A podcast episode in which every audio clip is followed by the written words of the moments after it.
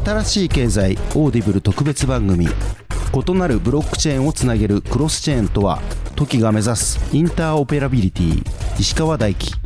新しい経済編集部の大塚です。この新しい経済オーディブル特別番組では、耳から学ぶシリーズとして、ブロックチェーンや暗号資産、仮想通貨について学べるコンテンツや、業界のキーパーソンへのインタビューを放送してきました。今回は TOKI のファウンダーである石川大輝氏にご出演いただきました。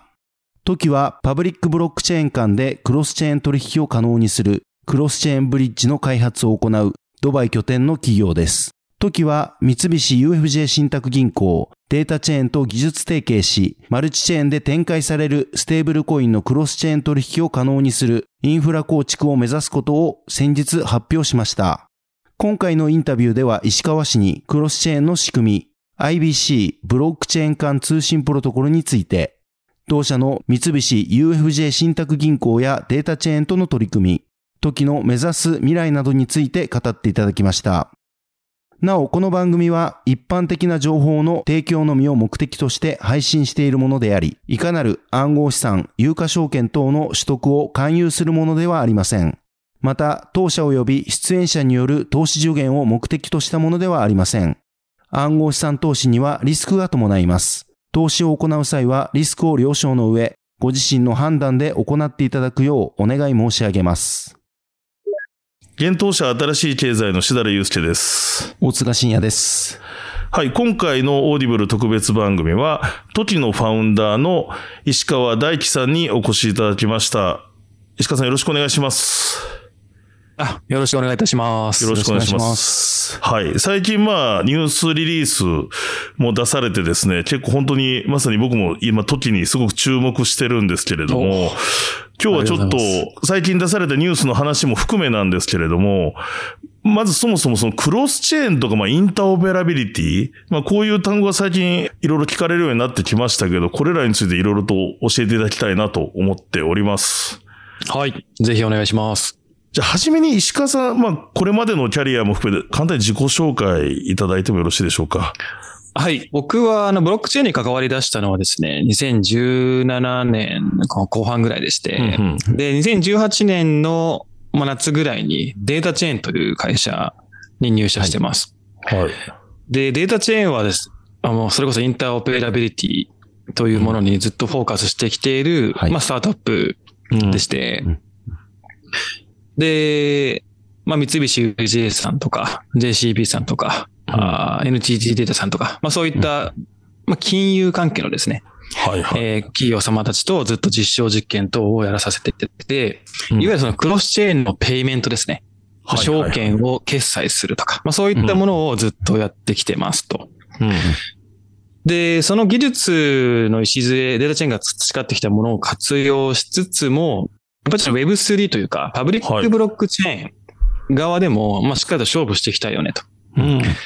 ただちょっと日本のデータチェーンがそれをやるのはちょっといろいろ難しいっていう制約があったので、なるほど。ちょっと僕がデータチェーンを退職して、TOKI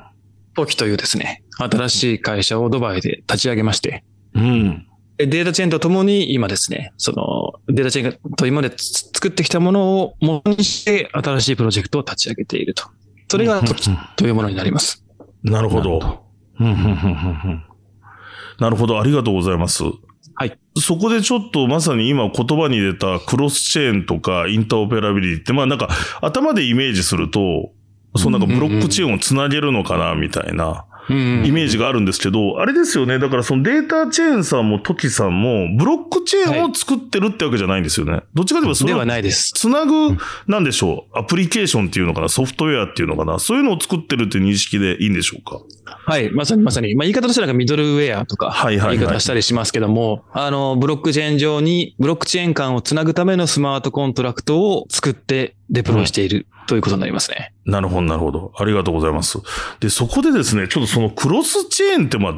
そもそもどういう仕組みなのか、ブロックチェーンがいくつも今世の中にパブリックなものもありますし、それこそさっき言ってた企業さんの金融向けのそのコンソーシアムチェーンだったり、プライベートなものもあるじゃないですか。はい。そもそもそういったものが今世の中にいっぱいある中で、改めて石川さんからクロスチェーンでどんな仕組みだっていうのをちょっとご説明していただきたいなと思っていて。はい。クロスシェアの仕組みは何個かやり方があるんですけども、はいはい。要はそのブロックチェーンって閉ざされたネットワークの中でのデータの共有というのはされてますけど、はい、異なるブロックチェーン間でのデータのシェアはそんなに簡単ではないと。うん、で、これを実行する方法として大きくと2個ぐらいあってですね。はい。うん、一つは A チェーンと B チェーンがあったとして間に誰かがいて、で、うん、A チェーンの情報を見てもらうと。で、例えば A さんが B さんに100円送りたがっていると。で、A さんが B さんに100円送ったよという情報を誰かが監視して、で、また B チェーン側に今度はその100円受け取ったから代わりに100円ですね。例えば100円を渡したと。それから 1USD を受け取りたいとなった時に100円を渡したという情報を誰かがキャッチして、で、その情報を相手のチェーンに渡して、あ、じゃあ100円渡したから1ドル渡してあげてっていう指示を出す。そういったようなことを誰かにやってもらうということが、まず1個目のやり方ですと。はいはい。ただこれって、ブロックチェーンっていわゆるそのトラストレスとかいうことで、そのセキュリティをブロックチェーン自体が担保していて、それによって効率的な金融インフラであるということがしそうなわけですけれども、その一つですけども、はい、結局その誰かがそれをやっちゃったら、そのつなぐために、うん、A でこういうトランザクションが起きたよ。じゃあ B もこういうトランザクションを実行してってなると、この誰かが基本的にはその信頼の前提になってしまうので、はいはいはい。そこがハックされたらもうおしまいじゃんってことになると。うん。いうことで、そのつなぐ方法、誰かをそこに置いてしまうと、そこがセキュリティのボトムになってしまうので、はい、全体のエコシステムが壊れる。うん。これをどう解決するかっていうのが非常に難しいところ。なるほど。今そのお話で言うと、その代表されるのがいわゆるワームホールとかだったりっていうあのブリッジプロトコルみたいなのが、その今石川さんが例として挙げていただいたものっていう感じで認識大丈夫ですよね。まさにまさに。はい。あれです。で、結果として昨年は2ビリオンとか USD でっていう単位でハッキング被害も起きてしまっていると。それはもうちょっと細かく軸と、その間に入ろうとしてる人なりプロジェクトとか法人があって、そこがそのつなぐためのプロトコルを作ってると。ただそこに脆弱性があったから攻撃されて、結局資産が盗まれたってことが起こってるってことですかね。そういうことです。ご認識の通りです。まさにそこにトラストを置いてるから、そこが脆弱性っていうことですよね。そういうことです。そういうことです。で、これを排除する方法というのがもう一個のやり方です。ほう。で、それはどうやってるかというとですね、ブロックチェーンの性質上、そのトランザクションを検証するロジックっていうのがありますよねと。はい。そのブロックチェーン上に A というトランザクションがファイナリティを得たかどうかっていうものを検証するロジックがあります。ここはちょっとそれがどういうものといった省きますけども。はいはい。で、そのロジックを各スマートコントラクトとして実装して、ブロックチェーン同士で持ち合うっていう。要は、ブロックチェーン A がブロックチェーン B の状態を検証するロジックを、スマートコントラクトとしてブロックチェーン A 上に持つんですよね。なるほど。ブロックチェーン A 上に B を検証するコントラクトを置くってことか。そうです。そういうことです。そういうことです。はいはいはい。で、これをちょっと専門用語でライトクライアントとかですね。はいはい。オンチェーンベリフィケーションとか、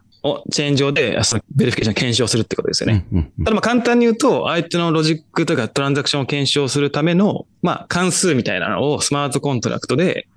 双方に持ち合うということをやることになります。で、それをそのプロトコルとして規定しているのが IBC。っていうものにして、インタ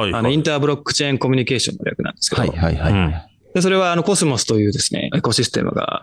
2017年ぐらいにプロトコルとして発表してて、もうすでに本番実装されてトランザクションも発生してるんですけども、それがあり、それがまさにですね今のですねこのオンチェーンベリフィケーションとかロジックを持ち合ってやるという方式を使用化しているものなんですね。それを僕らはサポートしてるっていう形になります。なるほど。ちょっとご質問なんですよ。その A のチェーン上に B が検証するスマートコンタクトを A のチェーン上に置くって言ってたじゃないですか。はいはい。その B の情報っていうのは、そもそも B のブロックチェーンである情報っていうのは、なんで A にはないですよね。そのオラクルっていうのかその B の情報ってどう取ってくるもんなんですか？それはチェーンによって違うのかもしれないけど、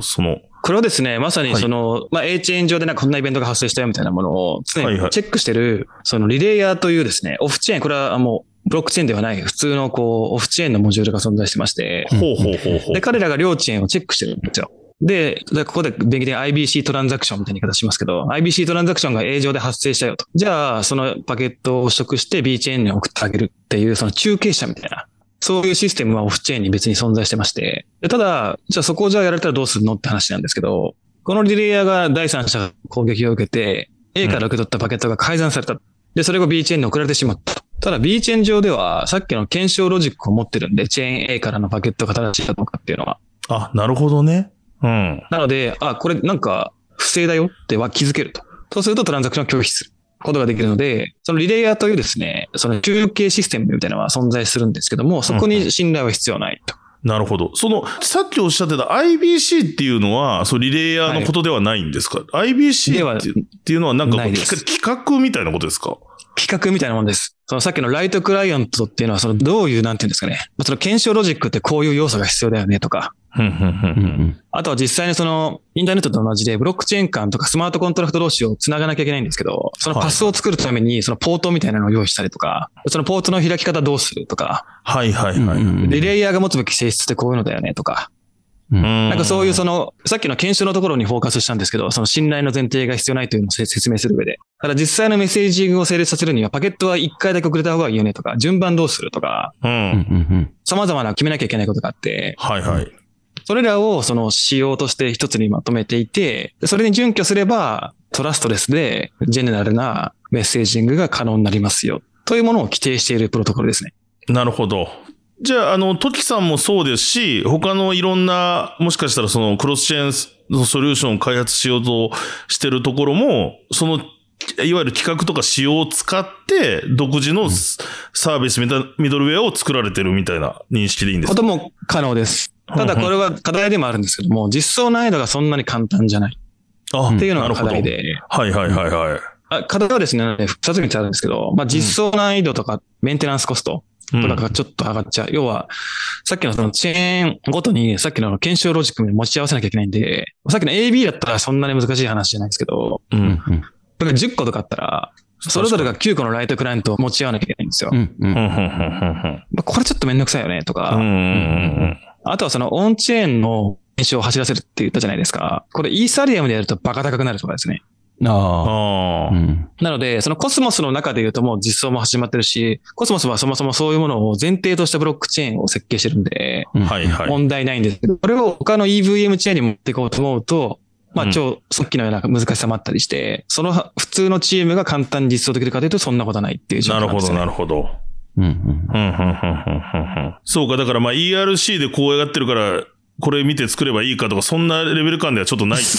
です。そうなんです。そんなレベルじゃないんですよね。なるほどね。なので、ただ、世界で言ってもだから多分、10チームぐらいしか取り組めてないんじゃないですかね。すごいな。なるほど、なるほど。いやー、なるほど。いや、でもちょっと理解度が深まりましたね。ありがとうございます。ありがとうございます。それはだから、あれですかね。なんかよくそのブリッジとか言われる、それはもしかしたらトラストレスじゃないブリッジのこともブリッジっていうのもあると思うんですけど、なんかその片方で、片方のチェーンでこう、例えばこう、資産をロックしといて、で、もう片方のチェーンでラップドイーサみたいなのができるみたいなのがあるじゃないですか。あれは、今の話で言うと、そのトラストをどこにしてるやり方なんでしょうかね。あれはもう、さっきの例で言うと、ワームホールとかと同じですね。なるほど。だから前者の方ってことですね、その。前者の方です。で、なのでそのレイヤーで言うと、その検証メッセージングレイヤーみたいなものと、その上にそのアプリケーションのレイヤーがあって。そのアプリケーションの例の一つが、ラップドトークンとかってことですね。なるほど。なので、その二つを合わせて、なんか、ブリッジっていうふうに言ったりもしますし、厳密に言うと、ブリッジコントラクトとベリフィケーションコントラクトは違うとか、まあその辺は人によって定義がやや、分かれますけど、一般的にまあブリッジっていうとそのさっきのトラステッドなバリデータセットによるメッセージングレイヤーとなんかラップドトークンとか、まあその辺を全部組み合わせてブリッジっていうふうに言ってることが多いと思います。なるほど。これちょっと脱線しちゃうような話なのかもしれないですけど、ぜひちょっとこの流れで伺いたいなと思ったのが、はい、いわゆるレイヤーゼロっていうのがあるじゃないですか。はいはい。あれはなんかトークンをまあ今までのワームホールとかだったら A から持ってきたところでそのトークンをロックしてで新しくトークンを発行するっていうのがワームホール、まあ例で言うとワームホールだとして、レイヤーゼロはそのトークンをバーンをするっていうような話を聞いてるんですけど、この辺の今のお話の流れでいくと立ち位置みたいなのっていうのはまたちょっと変わってくるんですか？ですね、はい、ちょっとどのことをおっしゃってるのかによるんですけど、スターゲートは、はい、基本的に一番メジャーな機能っていうのはいわゆるネイティブトークンのスワップを実現してるんですよね。あ、レイヤーゼロか。今レイヤーゼロのあれごめんなさい。あ、そうです。レイヤーゼロ言ってました。あ、で、レイヤーゼロも、ですね、はい、結局、彼らはメッセージングのレイヤーなんで、それをバーンミントでやろうか、ロックミントでやろうか、その実装方式がいくつもあるんですよね。はいはいはいはい。で、バーン、ミント、ロックミント、どっちがいいのかいっていうのは、これもアプリケーション側の、設計次第で、なんかそこに大きな論点が、なんか優位性があるとかないとか、そういう話はあんまりないのかなっていう気がしますね。なるほど。そうか、だからレイヤーがそもそも違う話ってことですよね、そのトークン。そうです、そうです。なるほど。なんで僕らのそのところにもバーンミントみたいなものを実装することは当然できるんですけど、バーンミントはあれなんですよ。一般的に言われるのは、仮にハックされると上限がないんで。なるほど。ああ、そうか。セキュリティリスクはやや上がるとか、まあ当然それ以外のそのセキュリティリスクを減らすための工夫っていうのはされてると思うんですけど、まあ一般的にはそういうことが懸念として言われたりとかもします。だから、どちらかといえば、A というチェーンから B というチェーンになんか価値を移転させるってことですよね、クロスチェーンって。で、そうですね。それは、やり方としてロックしとくのか、バーンするのかっていうのが、まあ、いろいろメリデメはあるんですけど、なんか、ロックするからセキュリティがどうこうとか、そういう話じゃないってことですよね、多分。そうです。誰が何を元に OK と言ったんだいっていう、そこに問題があるという感じですね。ロックなのかバーンなのかっていうのは、それもアプリケーション側の話なので、まあ、要件に合わせて作ればいいんじゃないっていう。そういうことか。確実にバーンされたっていうのを誰が保証してるのかっていう。だからむしろロックしてたからダメなんじゃなくて、ロックの下で動いたとメッセージングレイヤーでミスがあったから、抜き取られるとかが起こってるってことか。あ、そうです、そうです。なんでロックされたよとかっていうところの、まあ、これもハックもパターンいくつかあるんですけど、はいはい。要はメッセージングが得られると、ロックしてないのにロックしてるってメッセージを送れてしまうんですね。極端な話。なるほど。そしたら埋めるってことですもんね。錬金術ですよね、そこで。そうなんですよ。ロックしてないのにロックしてるで A で言ったら B でロックした分、してないけどした分としてお金もらえるってことだもんね。はい。で、アンロックのトランザクションも投げれてしまうとか。なるほど。じゃあ、TOKIは、メッセージングレイヤーのとこのミドルウェアをこれから作っていくってことですよね。TOKIはですね、IBC を、Cosmos以外のブロックチェーンにも活用できるようにしたメッセージングレイヤーと、その上に、リクイディ、これですね、スターゲートとかってご存知だったら話早いんですけど、レイヤーゼロのスターゲートとなりまして、要はですね、まあ、ラップトトークンを使わずに、トークンのスワップを実現可能にすると。まあ、何を言ってるかというと、よくあるブリッジってトークン A がありますよねと。で、それをロックして逆側でラップド A を出すと。そのラップド A をどっかのデックスで B に変えて、初めてこの A から B にスワップというか交換が可能になるという。そのラップドトークントランザクションみたいなのを一回挟まなきゃいけないという、結構めんどくさい処理が発生しがちですよね。僕らはリクイディティを各チェーン上に用意する予定で、A をそのリクイディティにポンと預け入れる。そうすると、B からユーザーのウォレットアドレスに B がポンって出てくるみたいな形で、ワンクリックでクロスチェーン間の異なる通貨のスワップを実現します。ということをやります。なので、このメッセージングレイヤーと両チェーンにリクイディティを持つことで、シングルクリックのクロスチェーンスワップとか、シングルクリッククロスチェーントランザクションみたいなものを柔軟に実現していくっていうプロジェクトですね。そういうことか。だからそこにはもうロックとかバーンとか関係ないってことですよね。関係ないですね。イメージ違うかもしれないけど、裏でユニスワップが交換してくれてるみたいな感じなのかな。なんか感覚としては。感覚としてはそんな感じなのかな。正確じゃないですけど、まあ、それがイメージしやすいのかもしれないです。結構 AMM がなかったら、まあ結構言い出すといろいろあるんですけど、でもイメージとしては、ユニスワップ的なプールを、そうですね。ちょっと誤解を招くんですけど、まあユニスワップ的なプールを A、B に持たして。はいはいはい。ただ、トークンとかも限られてるんですけど、まあそれでユニスワップのプールにお金預けると、B チェーン側のユニスワップからお金が出てくる。それによって、まあ通貨の交換が可能になるというクロスチェーンで。なるほど。厳密には違うけど、イメージとしてはなんかそういうような、まあ、両方に流動性を持たせてるってことですもんね。だから、両方に両方の通貨があるってことか。A と B に。両方の通貨があって、あ、もうこれ迷い込むと3時間ぐらい今日の放送聞きちゃいそうですけど。いや、ちょっと第2弾ももうこの時点で第2弾をやりたくて仕方ないぐらいですよ。なるほど。実際の具体例で言うと、だからあれなんですよね。僕らステーブルコインとかを中心に扱うリクイディティを設定してるんで。はい、はい、はい。それこそ三菱さんとかと提携をさせてもらったんですけど、はい。いわゆるそのジャパニーズステーブルコインみたいな。うん。これをまあ JSC と言わせていただくとすると。JSC。はい。仮に。はいはいはい。はい。JSC リクイディティプールをイーサリアムとバイナンスに持ちますと。BNB に持ちますと。うん、で、僕が、イーサリアムから BNB に転送したいなと思った時に、うん、JSC を100円ポコッとそのリクイディティに入れると、うん、逆側のリクイディティからポコッと JSC が出てくる。だつまり、それは、石川さん自分でやることもできるけど、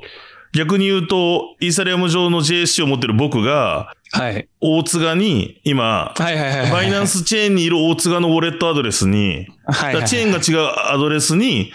100円送るってことができるってことですよね。できます、できます。ああ。で、これがもっと発展すると、というかまあこれを狙ってるんですけど、クロスチェーンペイメントとか、というかまあチェーンを気にしなくなるってことなんですけど。うん、うん、確かに確かに。そのクロスチェーンペイメントとか、クロスチェーンデポジットとか、クロスチェーンレンディングとか、要は、例えば A チェーン上の USDC で